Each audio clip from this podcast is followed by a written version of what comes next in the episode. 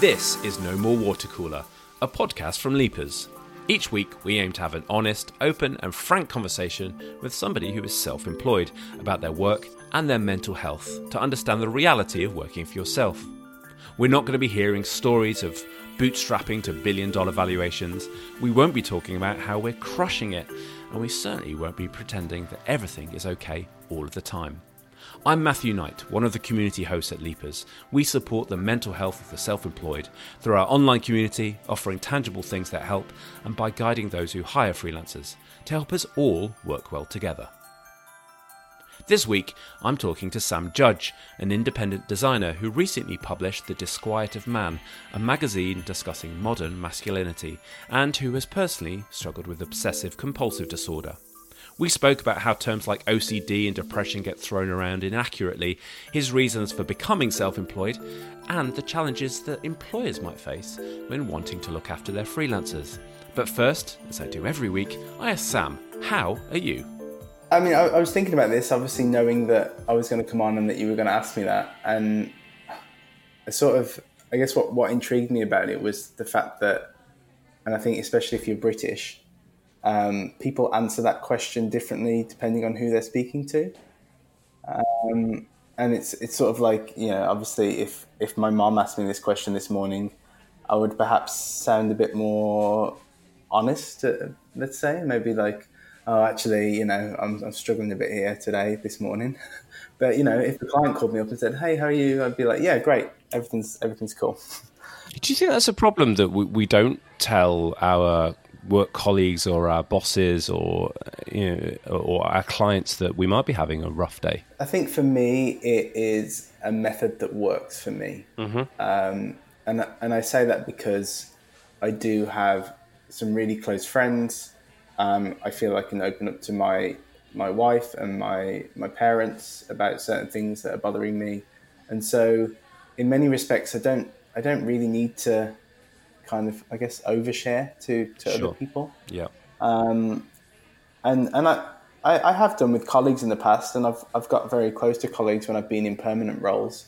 Um, been freelancing for nearly two years now, and I think thanks to that good support network in my personal life, I haven't really needed to to voice any any of that stuff in the open with with clients or otherwise. Do you see it as a purely personal support network, or is there a professional support network which runs aside, alongside that, particularly with regards to freelancing, or if you're not feeling so well, people who you can speak to that perhaps aren't directly your clients but understand some of the experience? Yes, there is. There is a, an element of that that is a sort sort of necessary. I think when, especially when you're freelancing and and myself trying to run a studio by myself, it can be challenging. And I think, you know, as much as my wife would like to listen to all of my problems, she, there's only so far that she can listen to some of the, you know, issues I've got with accounting or getting contracts signed and things like that. So, um, so yeah, there, there are, I mean, I'm, i think we are both on this, but there's a, there's a very good Slack network called Black Book and it is full of like-minded um, creatives, designers, developers who are, are mostly freelance and are all going through the same stuff, all questioning things like contracts and invoices and IR35 and the woes of dealing with clients, and um, but also celebrating some of the good stuff as well. And in many ways, that's replaced a lot of the, I guess, uh, loose ties or or weak connections I had with colleagues when I used to share an office with them day to day. So tell us about your current working style, Sam, and what brought you to work in this way. Yeah, it was uh, it was somewhat born of necessity. So I was I was working at um, independent, but it felt quite big to me. Design studio uh, of around forty people in in central London. Um, I'd had a child with my with my wife. Um, he's now nearly three.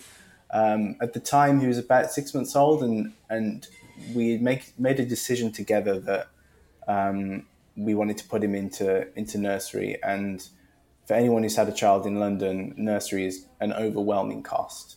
And um, connected to some other stuff around my wife's work and her not being able to find work, I essentially found myself as the, I guess, the sole earner in the family, um, in a very new family, and it was all very new, all very uh, felt like a lot of pressure on me.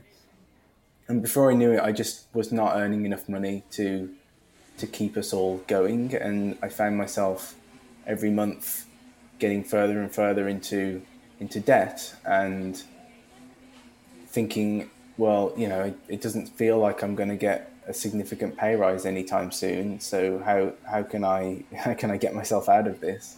Um, and it felt like contracting was was a great way to to do that. I mean, you know, it wasn't that it was solely born of necessity. There was there was also the desire that had been within me for, for years that I always wanted to to go on my own and do my own thing, but at the same time, it didn't feel like I had much choice over when. It felt like the when of that had to be done at that point in time rather than wait for a perfect time, which perhaps was never going to come anyway. Did, did the um, the idea that you had in your head about contracting before you started working in that way and the reality of doing it once you started uh, working in that way, did they match up or was it a um, bit of a culture shock?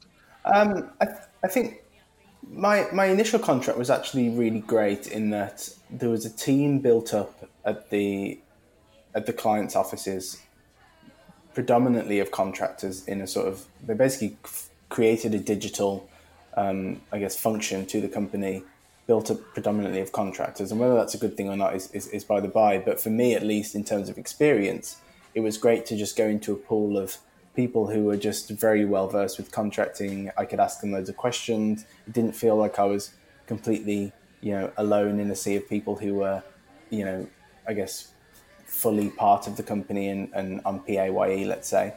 Um, so in some ways, it was a really good experience uh, and one that I imagine many contractors don't get for their first experience. Um, and strangely, the, the, the, only experience I had really of, of contracting like that, um, because then after that, I guess what I started to see was was a sort of sea change in the way that contracts were being put out there. And I don't know if you've noticed this yourself, but there seems to be uh, you know, day rates are sort of dropping. People are getting a bit more wary of hiring contractors in light of things like IR35 legislation and things like that, which I don't fully understand, so I'm not going to go into. But um, I think, well, uh, let's put it this way: when I when I started contracting, I told myself I would never start an agency because I believe that it is a somewhat uh, ridiculous business model to be constantly chasing new clients and then putting yourself out of business by empowering them to go and do it themselves. Um, I think in some ways you've just described freelancing, though, haven't you? Yeah, I, th- I think I think so. Yeah, and, and I think that's that's what I, I I guess those are the differences between contracting and freelancing for me. I think I think contracting is sort of um, a bit more rigid in that you're probably just signing yourself up to three months. You're going into this into this office environment. You're adapting to some of their processes, but bringing some of your own as well. And you don't have quite the same level of autonomy because perhaps you're being brought into a, a larger team. Um, whereas with with freelancing and setting up your own studio, at least for me, there's there's a level of autonomy in in sort of how I work, how I plan projects, um, the need to find your own clients, and the fact that you really can't go through recruiters anymore if you want to pursue it in that way, um, and, and, manage those client relationships ongoing. Um, so it, it, feels like there are there are subtle differences to it, and I I didn't exactly want to do this initially, or that, that wasn't what I was expecting to do. But then when I saw the market change a little bit around contracting, I sort of felt it was necessary to shift towards more of a studio model whereby, you know, I was billing a bit differently and pricing my work a bit differently than than day rates and, and different things like that. Now, you've written about OCD in the past. Can you tell me a little bit about your experience of that? Yeah, absolutely. So this this was way back when I was working at um, a, a, small independent design studio, and at the time I was essentially um, in a relationship, and we were we were living together in London, and that relationship started to break down, and um, I really struggled with the idea of it of it ending or needing to end it or feeling like I wanted to end it. And underlying that came this this new um, experience of, of OCD. And now I, I think OCD is, is quite interesting because many people, I, I guess there's a sort of a, a popular idea of what OCD is, which which is a bit removed from the reality of it. So I think when, when people think about OCD, they perhaps think of two things. They think of Jack Nicholson in, in the film that I'm failing to remember now, where he's trying to avoid stepping on the cracks, or he has to wash his hands many times, uh, or can't have the fork at the restaurant, um, and and then there's this there's this other idea that OCD just means that you like things neat and tidy and things put in their place. Uh, people refer to it as oh, it's because of my OCD, um, and it's said in quite a colloquial way. Um, and I think actually both of those images aren't particularly true to what to what perhaps it really is. Um, and so with, with my experience of OCD, and I, I, can't speak for, for other people, of course, but my experience was what is, um, I guess, clinically termed as pure O, which is just the obsessive part of the compulsive disorder. And that for me manifested itself in a sort of um, pattern of negative thoughts. So I would literally spend an entire 24 hours thinking about one thing and having that um, play over in my head again and again and again, really struggling to, to switch off from it um, as much as I would try. And it felt like the more I tried, the more the, the louder that voice or that, that recurring thought got.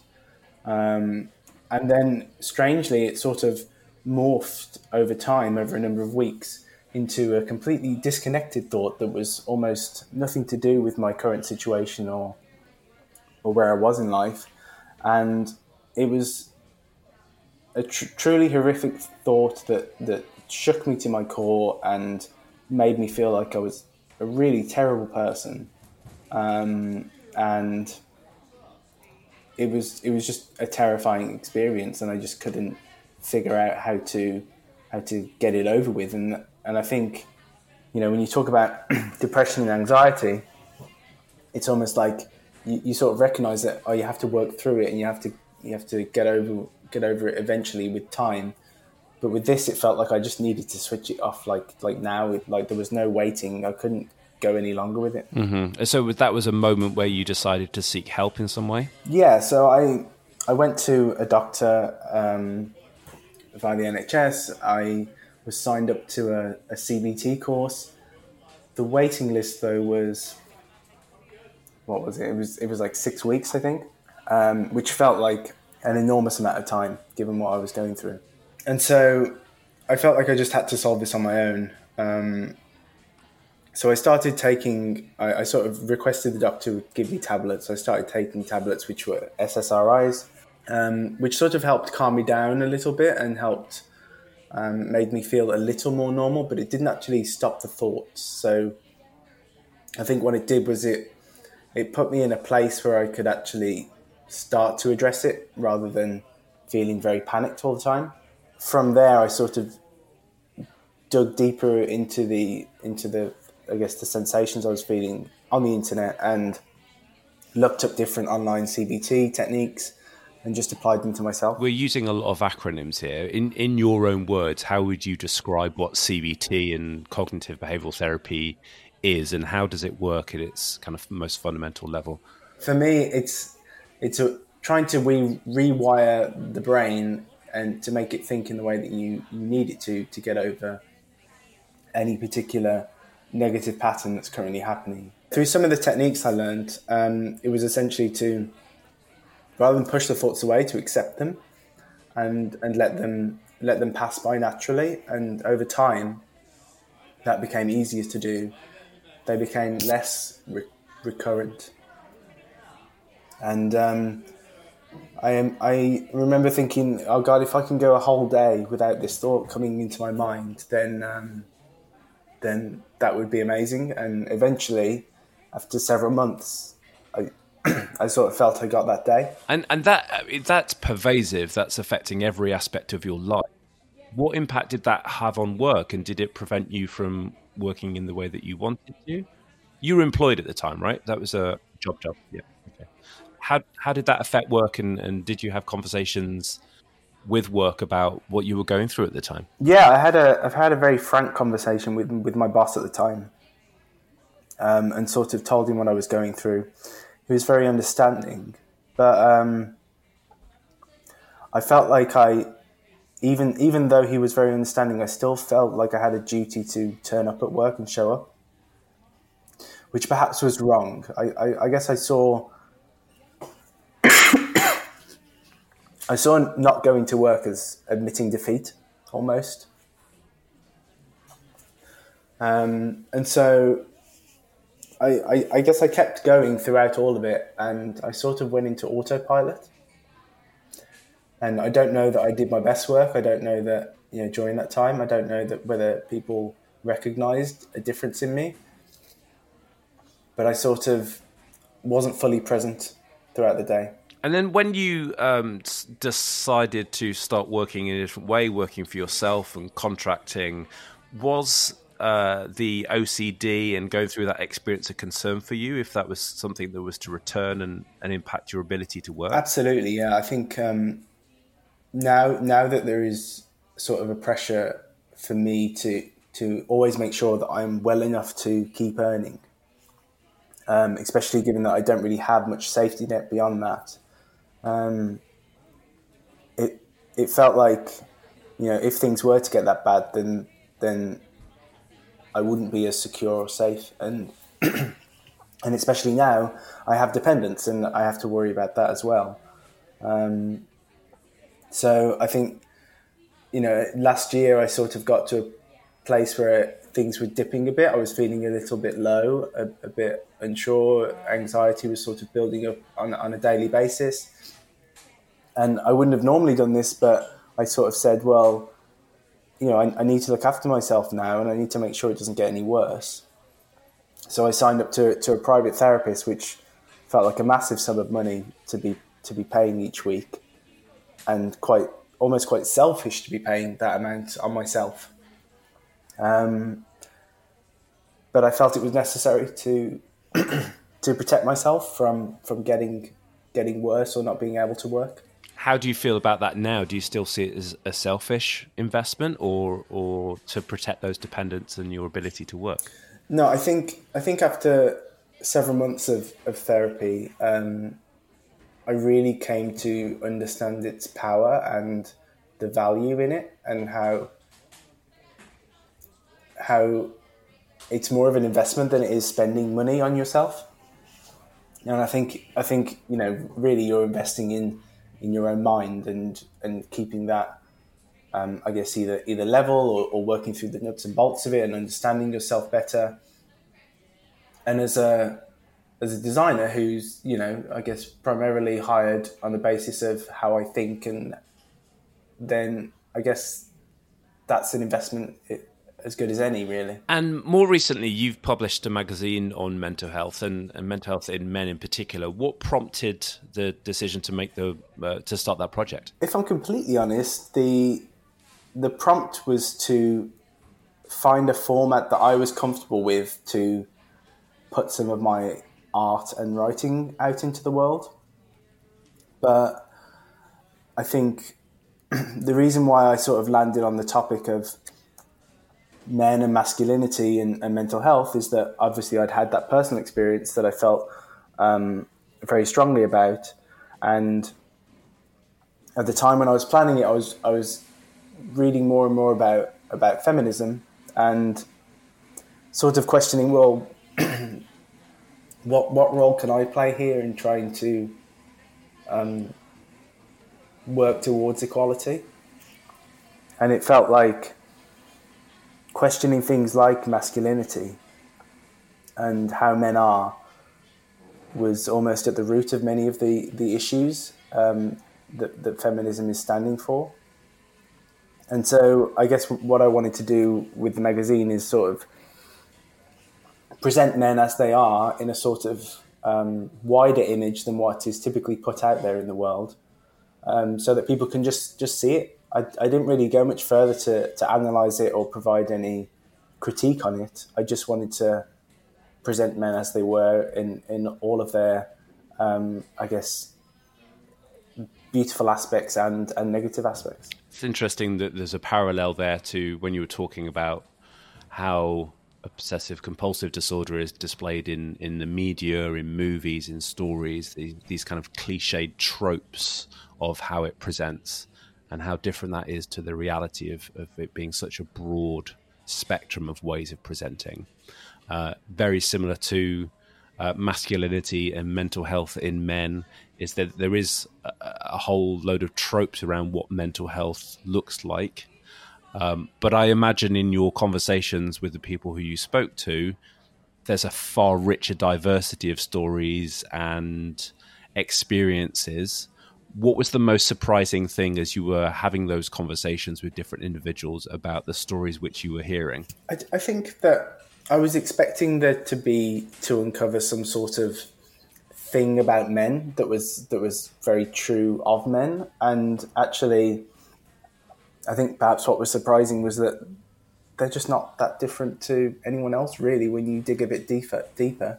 And that the differences between men, men and women aren't aren't so different after all. And and I think connected to that is uh, something else that was surprising after the magazine was put out was that quite quite a, well quite a not a, not a majority, but let's say forty percent of the people that bought the magazine were were in fact women, and I don't know why I was surprised by that, but it's just something I didn't expect women to be interested in.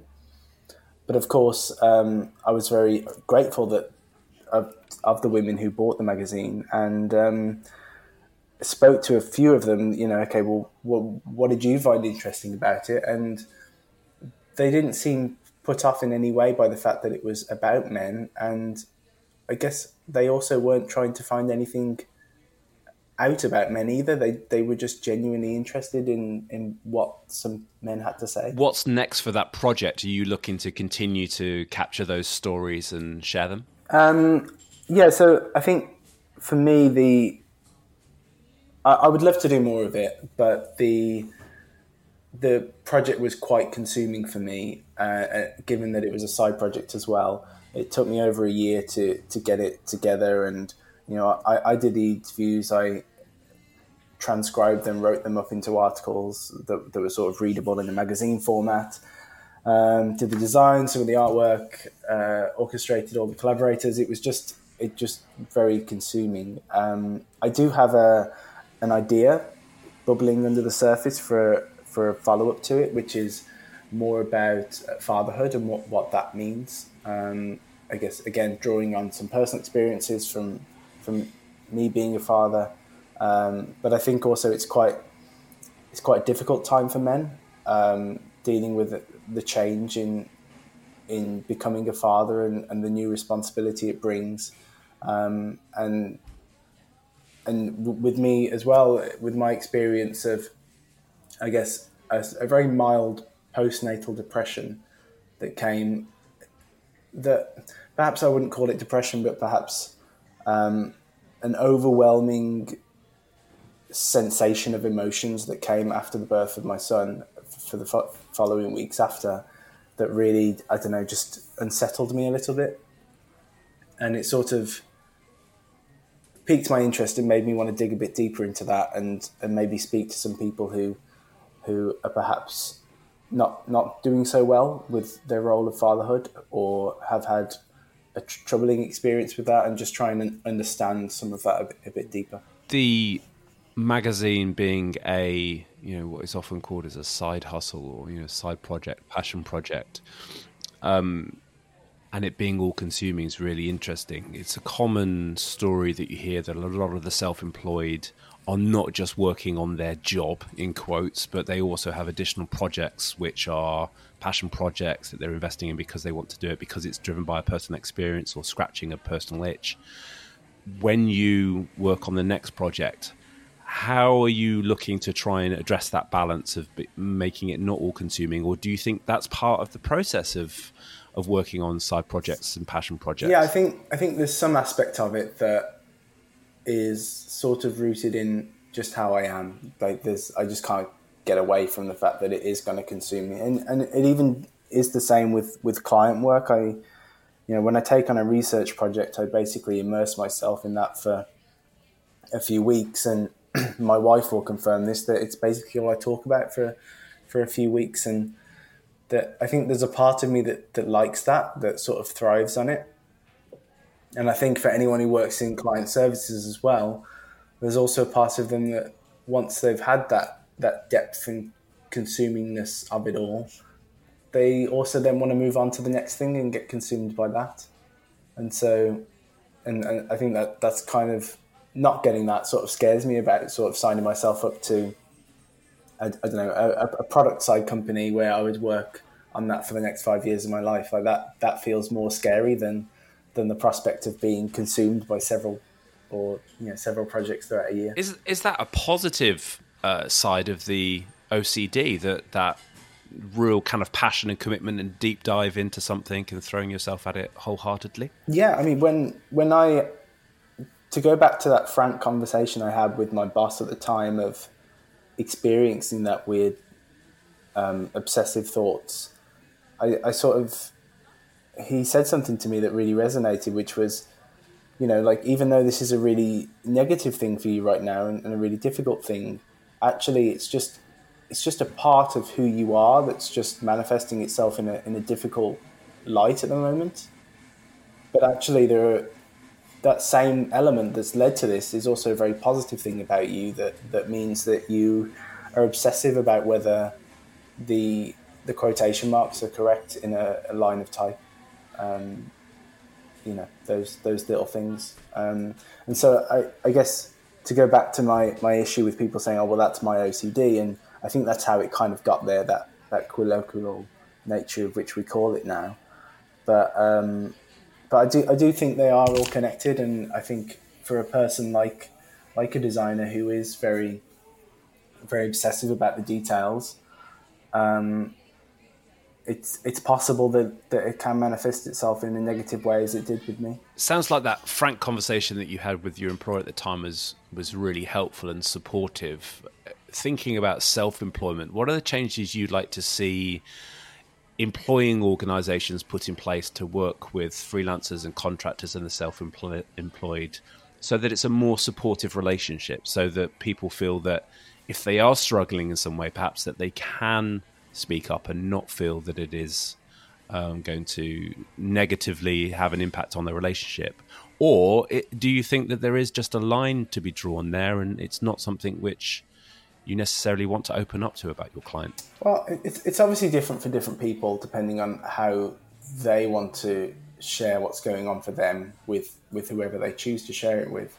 I think the, the challenge now is, and I mentioned IR35 before, I think the challenge now is that the line between paid employee and um, contractor freelancer is being forced to be more separated um, in that for instance, under IR35, if you are seen to be having free lunches on the company, then perhaps you are getting some of the perks that a paid employee should is having, and therefore you need to pay tax like them.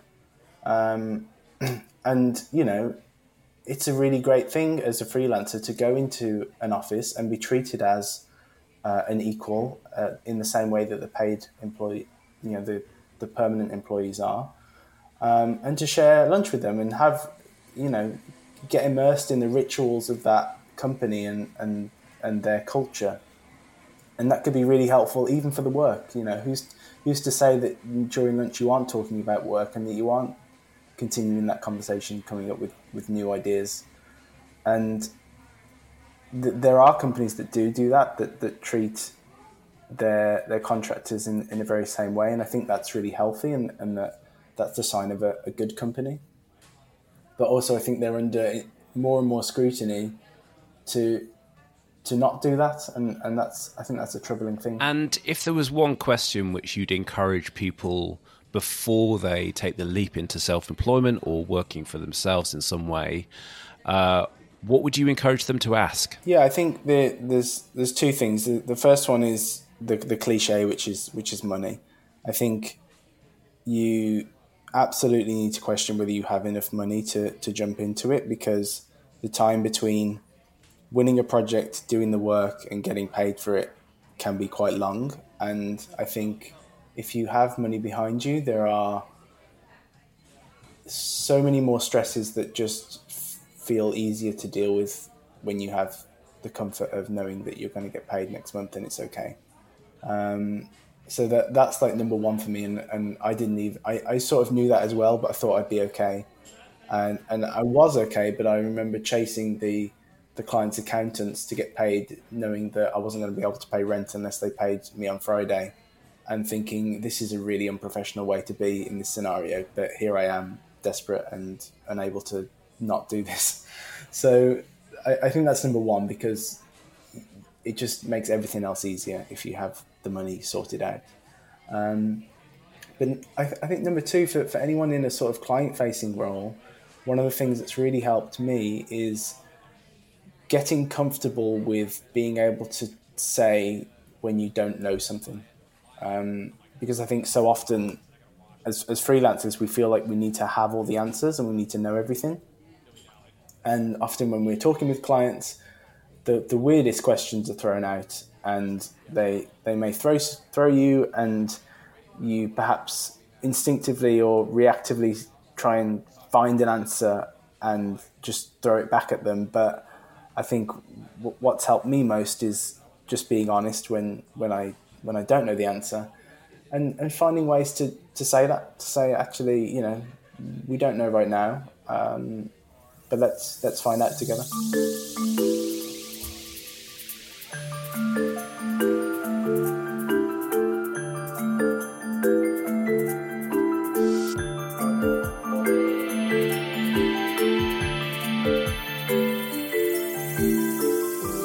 A huge thanks to Sam for being open and sharing his wisdom and experience. If you'd like to discuss this episode, you can leave comments at leapers.co slash podcast or come and chat further on the Slack community.